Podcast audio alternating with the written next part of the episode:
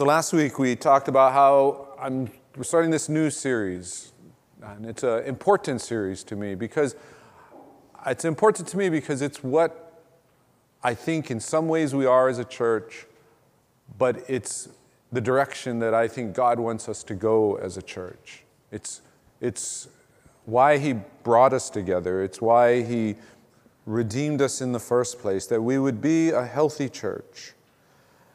And as I told you on the back of that notes, the outline that some of you write, fill in the blanks and all, there's a list of those characteristics. And last week we talked about that this fundamental thing that if we don't get last week right, the rest of it doesn't really matter.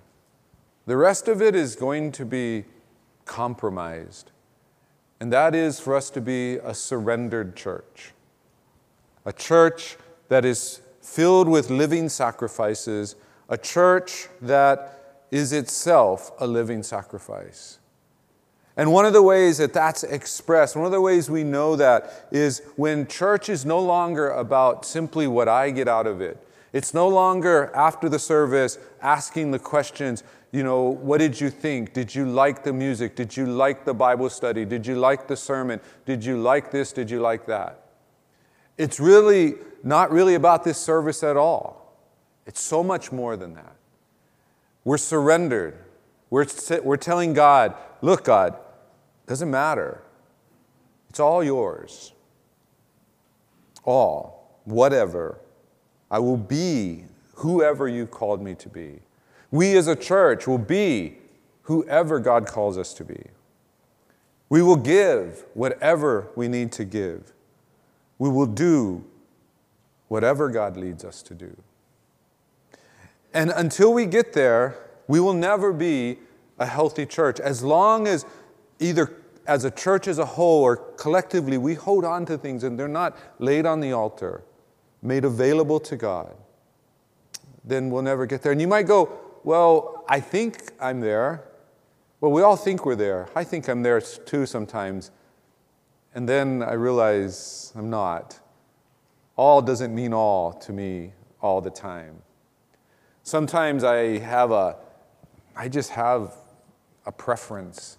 And that preference is so important to me that that's what has to happen. And if it doesn't happen, I just can't really do the things that I think, or I can't really connect, I can't really participate. Sometimes it's an attitude. Sometimes it's just I mean, it's just a thing that we're used to, we're comfortable with. You know, I don't know if women go through this, but men do. We have that pair of shoes, we have that t shirt. Yes, it's got a hole in it. There are stains. The shoe looks like it worn out, but we love those shoes. But what do our well meaning wives often do? They surprise us with a new t shirt. And it's just not quite the same, at least not at first. Because we liked that one. We liked those shoes. They felt comfortable. And even though the new shoes may be better, doesn't matter. We liked it. It's what we were used to. Well, how do we know? How do we know we're not completely surrendered? How do we know when we think we're surrendered, when we think we've laid everything on the altar and said we're a living sacrifice, but really we got a whole bunch of things back here? How do we know that? That's what we're going to talk about today. And just remember what I, what I was talking about being a healthy church or a growing church, a healthier church, it's not that we're all there, because we will never all be there. We will always be on the journey. But here's the healthy church the healthy church is the church that's committed to the journey. The healthy church is the church that says, okay, maybe there are things I'm, I'm, I'm holding back from God. Maybe there are these, I'm not fully committed, I'm not a living sacrifice, but I want to be. And I'll keep moving in that direction. So it's not about being perfect.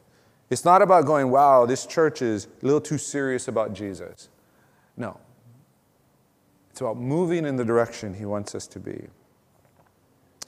So I thought about this and I went with the very straightforward title for today, and that was A Healthy Church is a Discipling Church. But the other one that I thought of is that a healthy church is a hungry church.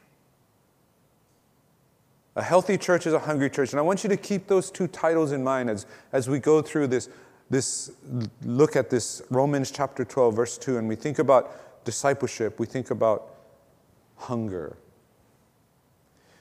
And when we think about the world that we live in today, the world we live in today, especially our society, our culture, it is more connected and it is more informed than it has ever been. In some ways, that is wonderful, that is good. Um, you know, we now have on our phones more information than, than libraries have. When I was growing up, um, I was growing up when I was young, elementary school, before we moved to Hawaii. We were in a small town in Oklahoma. And, you know, I wanted to learn. I wanted, I was fascinated by certain subjects. One was history. And I really wanted to learn. I wanted to grow. And I remember in first and second grade, they had this, this um, series of books. And there was like, I don't know, 120, 130 in, the, in there. And then there was the other books in our elementary library, in our first and second grade library. And, and I wanted to read them all. And sadly, I could read them all because there were only so few. And I remember the day when, when, my, uh, when my teacher, my second grade teacher, said, Well, you've read all the books in our first and second grade library. Let's go to the third and fourth grade library. And then I remember going in that room, and I remember seeing the book, this book, and I still remember the book. It was Robin Hood. And I loved Robin Hood. I love the stories of Robin Hood. So I chose Robin Hood. And the third and fourth graders are all like, oh, he chose a chapter book, you know? Wow. But the problem was is that in our entire school from K through 12 in rural Oklahoma, there were only so many books. So many books that I could read them all. I could never do that. I could never do that if we were in a bigger city, and I could never do that now because we're so connected. There's so much information. There's so much that you can that you can access, and that's a great thing in one hand. It's a terrible thing on another hand. It's a terrible thing in the sense that if you think we still live in a world where you can give simplistic answers to questions that people around you are asking. That people who aren't Christians, who maybe want to be Christians, but are unsure because it doesn't seem intellectually consistent, or there seems to be some contradiction, or there seems to be some flaw, there's something that worries them, and they come to you and they ask you a question, and they're connected to this whole universe of information. We need to know. We need to be more than just be able to tell them, um, well, it's true because it's true. Or the Bible says it, so it must be true. We live in a world where children can go online and you might be terrified that they might, oh, go to some site that has inappropriate pictures you may be terrified that they can go onto sites that has all this, this violence and degradation. But you know what you should be equally or more terrified? Is that they can engage in discussions and conversations with atheists who are way smarter than they are. That they can, that they can access movies and TV shows that, that disparage Christianity that make it look like if you believe in a God, you must be somehow not as enlightened. That that was for kind of primitive human beings, but we've moved past it. You see, in all of our concerns about this information and all of our concern about the pictures people might see or the images that they might see, we forget that the most important battle is the battle that's happening in their minds. And they're being overwhelmed with information that they can access 24 hours a day. Are you ready to respond? Are you ready to give a reasoned defense for the hope that lies within you? If it's not for the sake of the world, if it's not for the sake of your culture, your society, could it just be for the sake of your children? Could it just be for the sake of your grandchildren? Or have you just said, nah, there's nothing I can do about it? I'll just pray for them. And that's what I'll do. The world is connected, more connected, and more informed than ever before. And by the way, I in no way advocate, well, then we should just shut down. We should not let our children access the world. Let's go home and rip out the cable TV and pull the internet, smash the smartphones. No, that's not the answer. Because you know what? the world is only going to become increasingly connected and increasingly more informed. What we need to do is to help ourselves and to help our children and our grandchildren and others know how to walk into that world and not just hold on to their faith if all you really want you, you know, you, oh, if the only concern you have is for your children to hold on to their faith, you're halfway there. Maybe not half, maybe a quarter. I haven't done the statistics, but you're not fully there. And so many Christian parents are so concerned that their children hold on to their faith and that's it. No, it's not just holding on to their faith. It's that when they walk into that world, that they will live out their faith in such a dynamic way that others will see the truth of the gospel. That's what we need to care about. Not that they'll just simply perhaps lose their faith. What good is it if they hold on to their faith, but they're not equipped to ever share it? If they're not equipped to ever help their friends, the ones that you will never come into contact, who will never talk to you. That long after those of us who are older have left this earth, that they're the ones who remain. Are we preparing them for that? So here's Paul talking to this church at Rome talking to the church that's at the heart of the beast. Everything that's good and bad about Roman culture, right there, pressed together in the city of Rome. And he's just spent 11 chapters telling them about what the gospel is. And now he starts in chapter 12 to say, This then is how you should live. Last week, surrendered church. This week, we look at verse 2. And verse 2 says this Do not be conformed to this world, but be transformed by the renewal of your mind, that by testing you may discern what is the will of God, what is good and acceptable and perfect.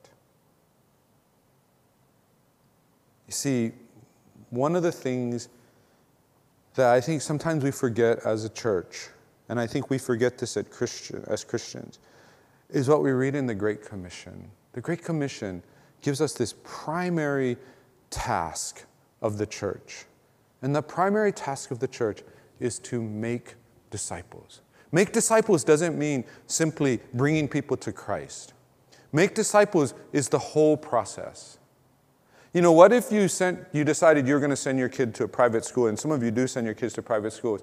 And so you go to all the meetings, you register, um, you register for them, you pay the tuition, and then the school says, All right, that's good, thanks.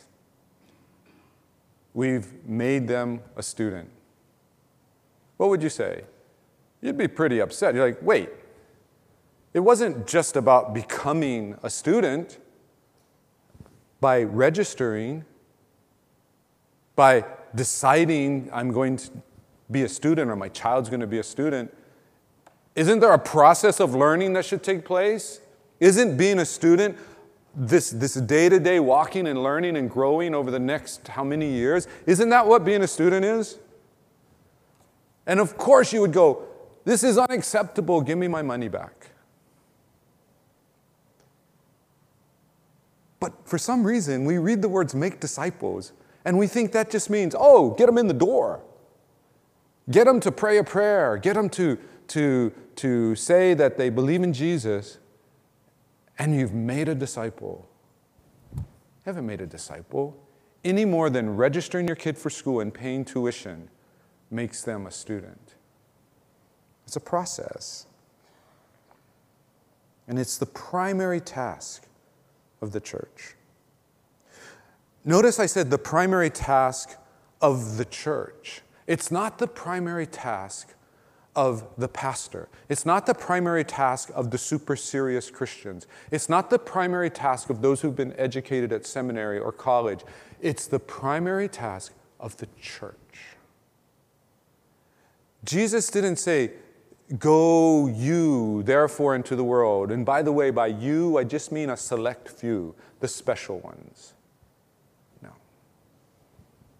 He sends the church into the world to make disciples.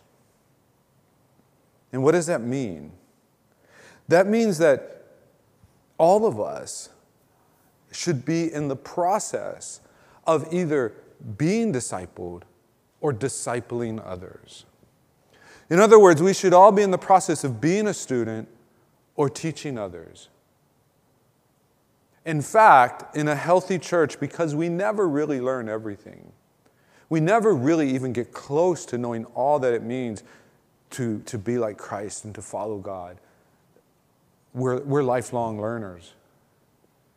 But at some point in time, we also become teachers. We're all to be involved in this. That's a healthy church. And you might go, well, wait. That's, that's going to take time. I, I, might have to be taught more. I, I might need training. Remember last week? Surrendered church. If you're a surrendered church, if it's a living sacrifice, if it's all there, and you realize the primary task is discipleship, you're like, okay, let me disciple. Okay, let me be discipled. Yes, it's going to take my time. Yes, it's going to take effort. Let me do it. I'm ready. It's the primary task of the church. I cannot, I cannot let it go. It's not an optional thing. It's at the very heart of who we are. But you might go like, but, but you know, that's, that's not how I was brought up. That's, you know, that's, that's not the church that I remember. I don't remember this discipleship talk and people being this serious about it. I'm more comfortable with the church that I grew up in. Remember last week surrendered church, living sacrifice, even my past. When I realize the truth, when I see what's there, it doesn't matter whether I've been living without the truth for 40 years, 50 years, five days, 10 days, it doesn't matter. It's time to then follow the truth. And the truth says this Church, you are to be a disciple making group. Period. It begins by being discipled ourselves. So I think it's good for us to actually look at what does discipleship mean. And I think this is a nice summary of it, even though he doesn't use the word discipleship. Because the first thing that discipleship does is what it says right there at the beginning do not be conformed to this world. Discipleship keeps us from being shaped by the world, from being shaped by what the world values, by being shaped by the games that the world plays and playing by the game the, the rules that the world thinks we should play by.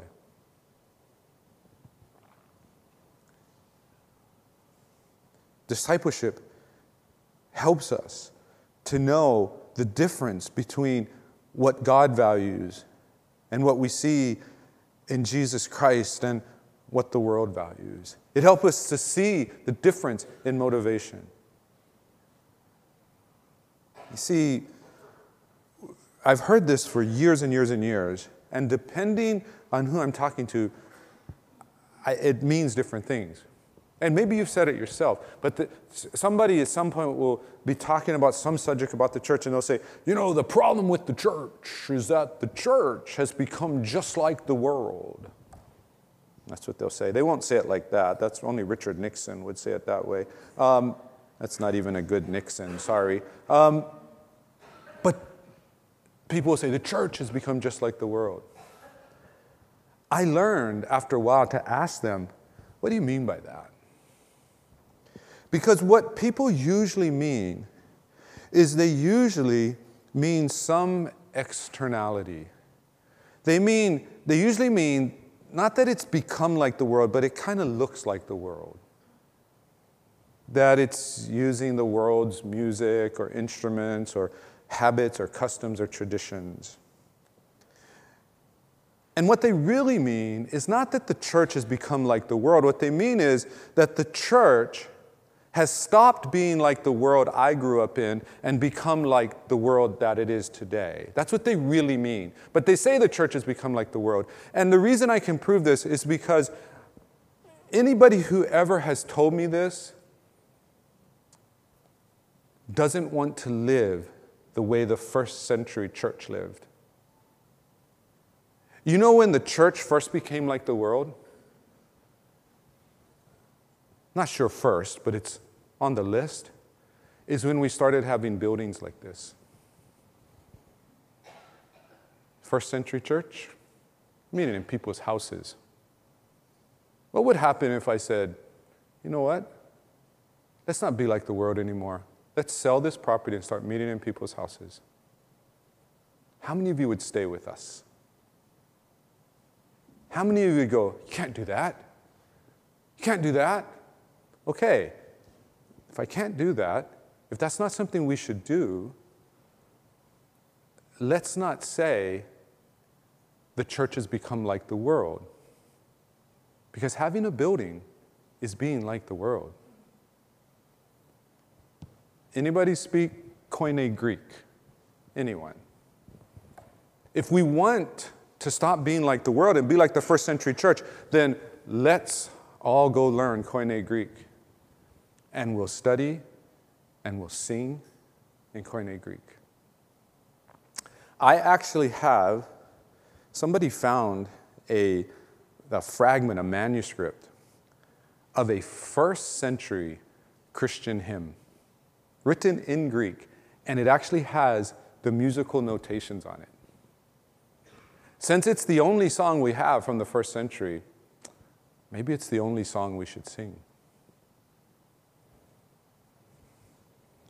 What do we really mean when we say the church has become like the world? And how that becomes just a code word for, I really don't like something. Or that's not what I'm used to. We don't want to become like the world. We don't, as individuals and as a church, want to become like the world but we don't want to become like the world in the ways that actually matter. What does the world value? How does the world operate?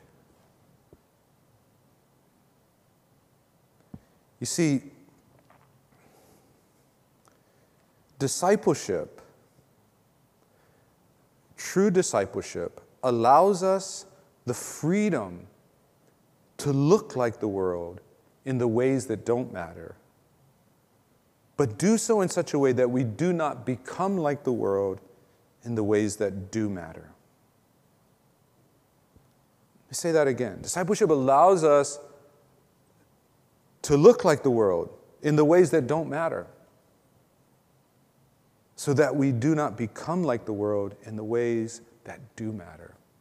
You see, the Bible tells us that we need to be in the world but not of the world. Christians through 2,000 years have adapted to their society. It's why we don't speak Greek anymore in the service. It's why we don't sing the same songs. It's why we don't meet in churches. It's why I don't sit and teach and you don't stand, by the way, which is how Jesus taught. We don't do it because our society changed, our culture changed. But you know, all of us would probably at some point say, oh, yeah, those things don't matter. And so we have, the, we have the ability to do that. We have the ability to discern and see the things that don't matter and the things that do matter. And the things that do matter, we hold to, we treasure, we protect. You see, just being a living sacrifice, just having that attitude and saying, I want to be a living sacrifice. I want to give everything to God. I want to surrender everything to God. But then to say, but I really don't need to learn anything. It's not enough. It's not enough to say, I, I give it all, I surrender all, but don't talk to me anymore. But don't teach me.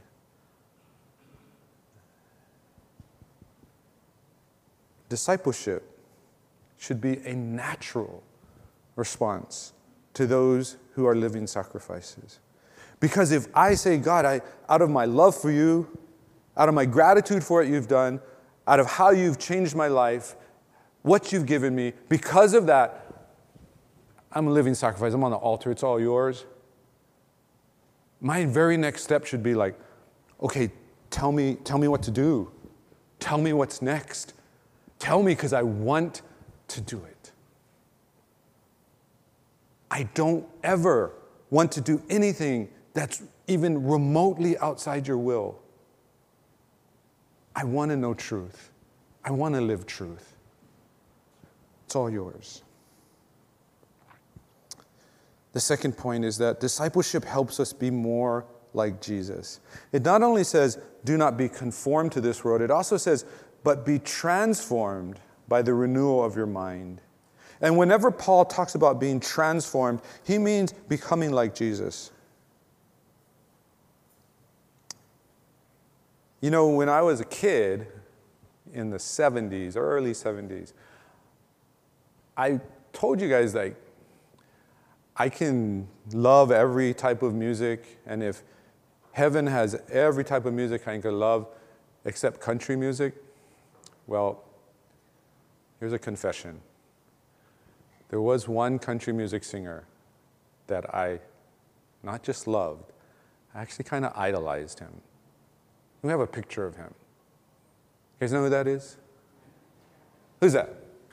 Johnny Cash. When I was like six, seven years old, for some reason, I love Johnny Cash. Oh, we would listen to The Boy Named Sue all the time, again and again and again. Love that song. And I even started wearing black all the time, and I'd wear my collar up, just like Johnny Cash, right? I never wanted to be a Johnny Cash impersonator or sing like Johnny Cash, but I wanted to look like him. You see, discipleship doesn't just help us look like Jesus. In fact, just like what we look like when we talk about the church becoming the world isn't really that as important as what the church is and what the church values. When we're becoming like Jesus, it's not that we all look like Jesus. That's one of the great things about us not having any way of describing what Jesus actually looked like.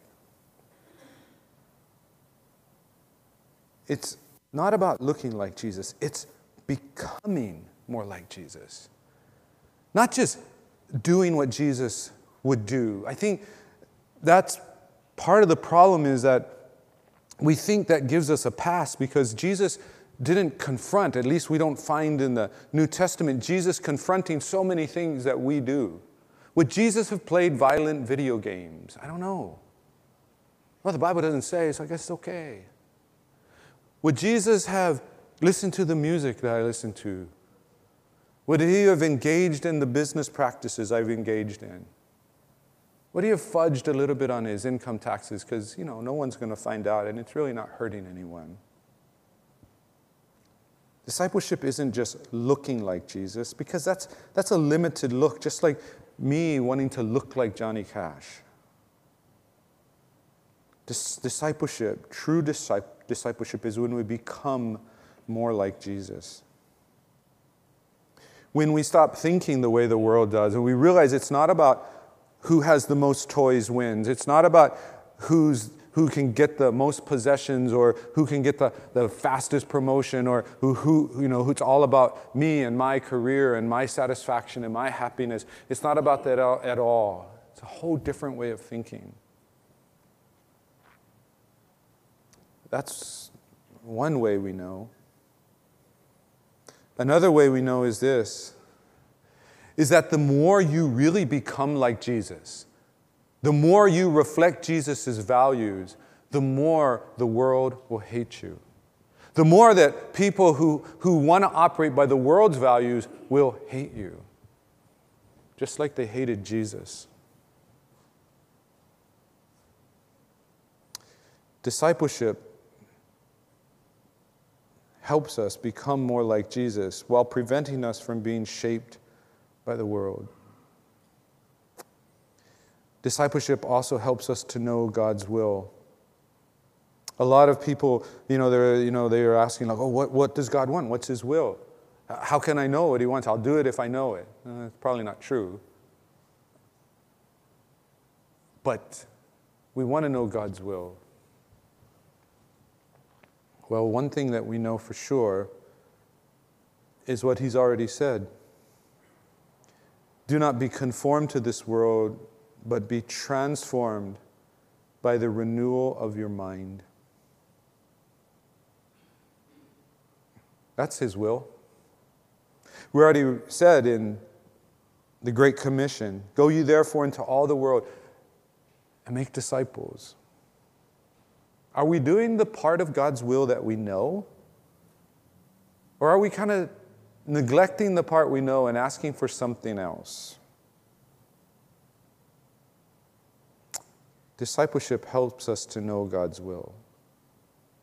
You see, if discipleship isn't taking place in the church, if all of us aren't on this journey together, growing to become more and more like Jesus and growing into knowing His will more and more, when we disagree, we're going to get stuck. See, if I'm not being discipled or you're not being discipled and we're not growing and we disagree, what hope do you have that I will ever get it? I will ever understand what you're saying, and what hope do I have that you will ever get it? We won't. So our disagreement will turn into division. But if we're all on the process together, if we're all growing together, if we're all being discipled, even though we're at different levels, what I can say is you might not see it today, but I know someday you will. And what you can say to me is, you don't see it today, but someday you will, because we're all on the same journey. Discipleship is key to the unity of the church. Paul says in another letter, he says, he says that if a weaker brother, if a weaker brother has problems with something that he's doing. In this case, he was talking about eating meat that had been sacrificed to pagan idols. He said, if a weaker brother is going to stumble because of that, I'll never eat meat again. And I used to be bothered by that because that used to make me think, like, oh, that's terrible. The weaker brothers, the weaker sisters, the weaker Christians are pulling the church down. And by weaker, Paul meant the legalist, the person who is living according to laws and rituals. That was weaker. And it confused me, like, that's going to keep pulling.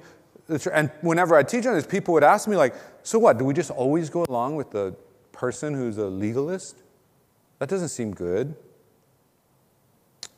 But I realized when you put it together with this idea of this, the living sacrifice and discipleship, and that if we're all on the same journey, I cannot eat meat sacrificed to idols if it makes my weaker brother stumble because I believe my weaker brother is on the process of discipleship that someday he's going to be freed from all those superstitions and those, those rules.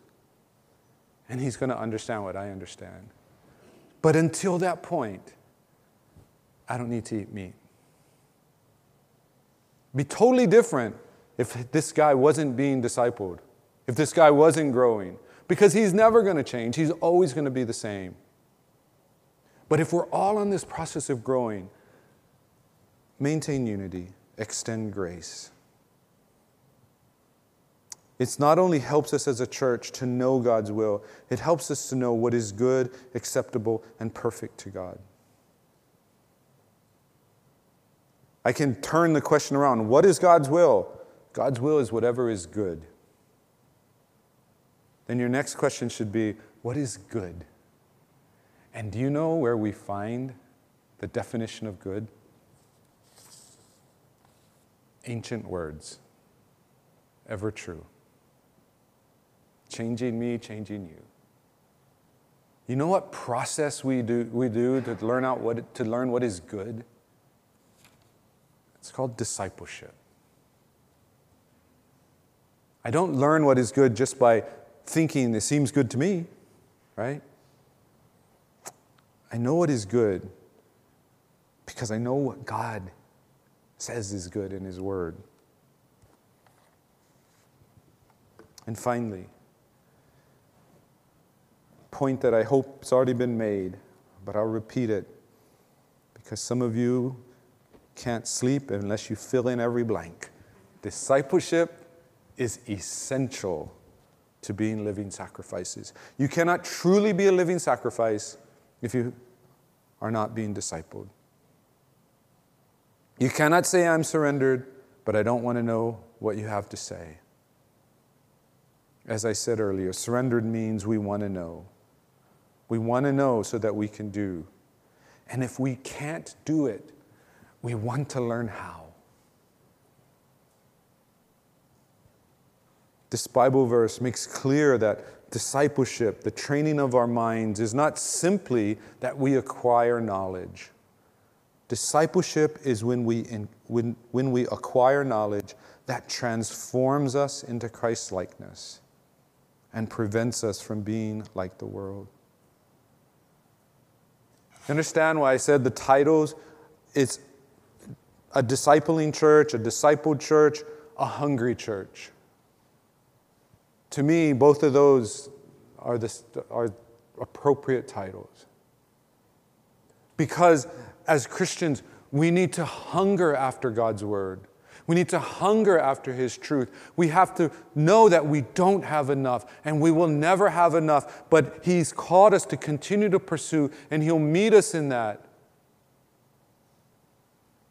That every time I think I know, I also realize there's so much more to know. And that's my question. My question this week is when is the last time you hungered for God's Word? When is the last time you left a Bible study or left a personal time of study and devotion or left a worship service where you heard a sermon and you were, you were sad that it was over because you wanted so much more? When is the last time? The disciple, the good disciple, hungers after God's word. When I was in Kenya, I taught these students in Kenya that were going through um, a college degree, and they were doing it as a cohort. So they basically all took the same classes at the same time. And if they missed a class or if they failed a class, they had to wait four years before it would come around again. And I remember one of these, these, these men in the class, was, there was men and women, but this was one of the men in the class. He, I heard the story, and he was sitting in my class, and, um, and the, the dean talked to me, and he said, you know this guy? This guy, you know, what, you know what happened? This guy fell behind in his tuition payments, and the tuition payments were tiny. $500 for a whole year. You think about that college education, $500 for a whole year in America, that'd be awesome. He couldn't pay it. And they told him, you know, if you can't pay, you can't come to school this semester.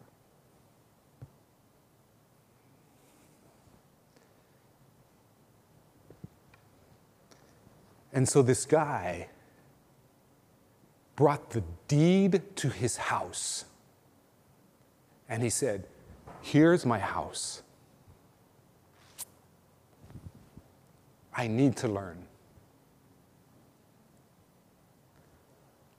You know what? When I went back to America and I looked at the faces of my students who thought it was a privilege to be there, who thought they deserved to be there, they had a right to be there, they took learning just for granted that it would be there. And I remembered that guy Oh, I would tell them about that guy. But it was an honor to teach that guy. He wanted to know. He was desperate to know. I want to be like that guy. I want us all to be like that guy.